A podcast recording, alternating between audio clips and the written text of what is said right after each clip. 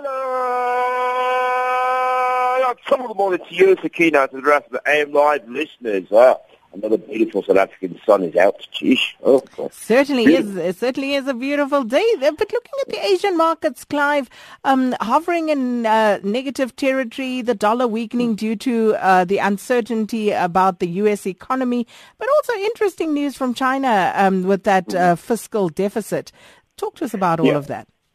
Yeah, well, let's start with the uh, troubled land of uh, the United States, uh, or is it the trampled world? I don't know. But the point of the matter is, Sakina, this is a dawn, the dawn of a new era. It's already started, and already Mr. Trump is trying to make uh, things uh, very difficult uh, in terms of understanding for a lot of market analysts who have actually uh, failed to uh, see this one coming, pulling out uh, the TPP there, as you earlier mentioned. But what has what it has done is it allowed market commentators and market uh, uh, followers to try and see where would this be beneficial. And one of the uh, best reports that I saw uh, throughout early hours of this morning was the fact that there was a gentleman from Sachs who was referring to specific things that have been regulatory challenging for the United States to unbundle or to uncurb that particular uh, economy and make it more stronger, which now he has come out very strongly uh, to say that he, these things could be uh, what makes the American uh, economy stabilize again. However,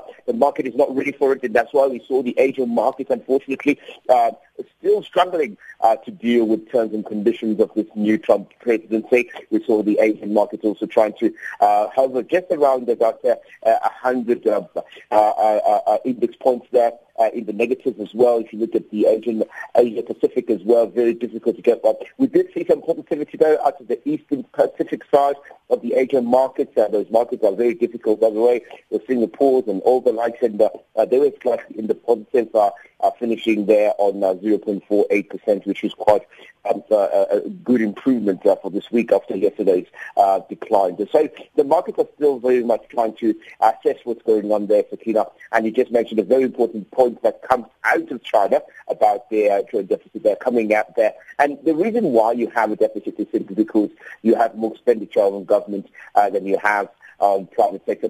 Remember, it's something that South Africa has always been trying to curb. And last year we saw a very big improvement in that. But in the state of China, it means that there are consumer-based economy, which they're trying to achieve, which is what they've turned around and said they're going to be trying to drive, uh, has not worked well for 2016 because it seems like more of the government has made the spending uh, than the consumer.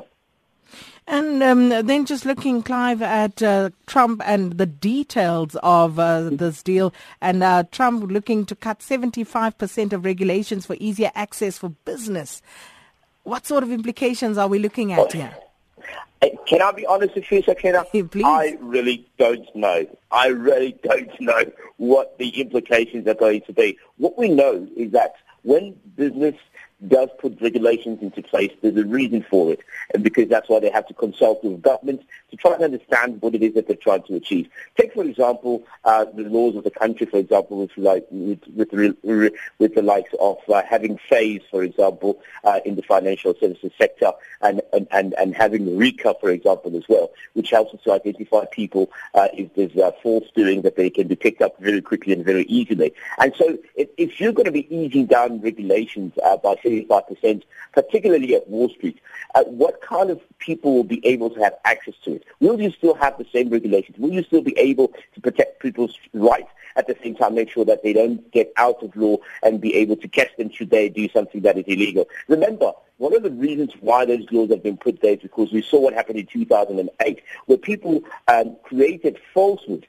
Uh, they actually tampered with the system. They were able to hack and use it and make people believe that the banks are doing fine, they're healthy, the mortgages that were bought were very easy. And by, by, by the time that people pick up that there's actually a problem in the system, it's far too late. That's why today we don't have Lehman Brothers. And so it's it's questionable, and uh, I like the comment made by South African-born uh, Tesla Chief Executive Officer, Mr. Elon Musk, who was part of the meeting. Uh, he said that even if there were to be regulations that would be taken down, they, they need to be they need to make, they need to make sure that actually they're in line with uh, with regulations still uh, to control uh, misbehaving individuals to take advantage of the relaxed uh, uh, uh, regulations. So, for example, in South Africa, there's a lot of regulations we'd love to ease down on, but it's critical because it might open a can of worms when it comes to regulation, regulatory monitoring for China. So it's an interesting concept, but whether it works in practice, it's still yet to be seen. It's like the Obamacare thing. We're still waiting. What is it that you're going to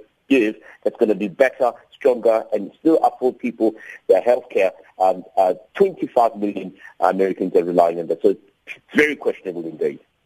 And then tourism numbers in South Africa, Clive, reaching highs last seen nine years ago this festive yeah, season. Yeah, yeah, 6.3% volume increase, unbelievable, particularly within the coastal lines, uh, that's Cape Town and uh, KwaZulu-Natal very, very, very positive. Uh, and most of that income, Sakina, what is interesting, comes from your small to medium enterprises. That's your B&Bs, and a uh, portion of that is also going to, to hotels.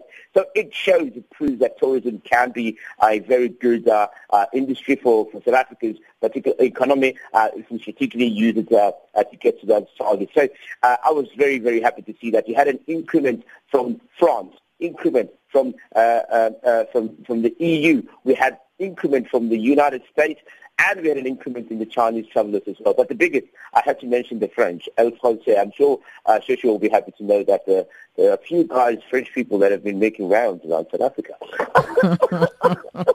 Hi, Clive. But here's a quick one from Hloni. Hloni says, love him yeah. or not, Donald Trump is true to his word. Others have preached the Freedom Charter from 1955 with dollar law action. His so hairstyle is also true. That, His hairstyle is also true. so that's where we're going to leave it for this morning. Thanks so much, Clive, our market analyst, Clive Ntozabantu Ramativela.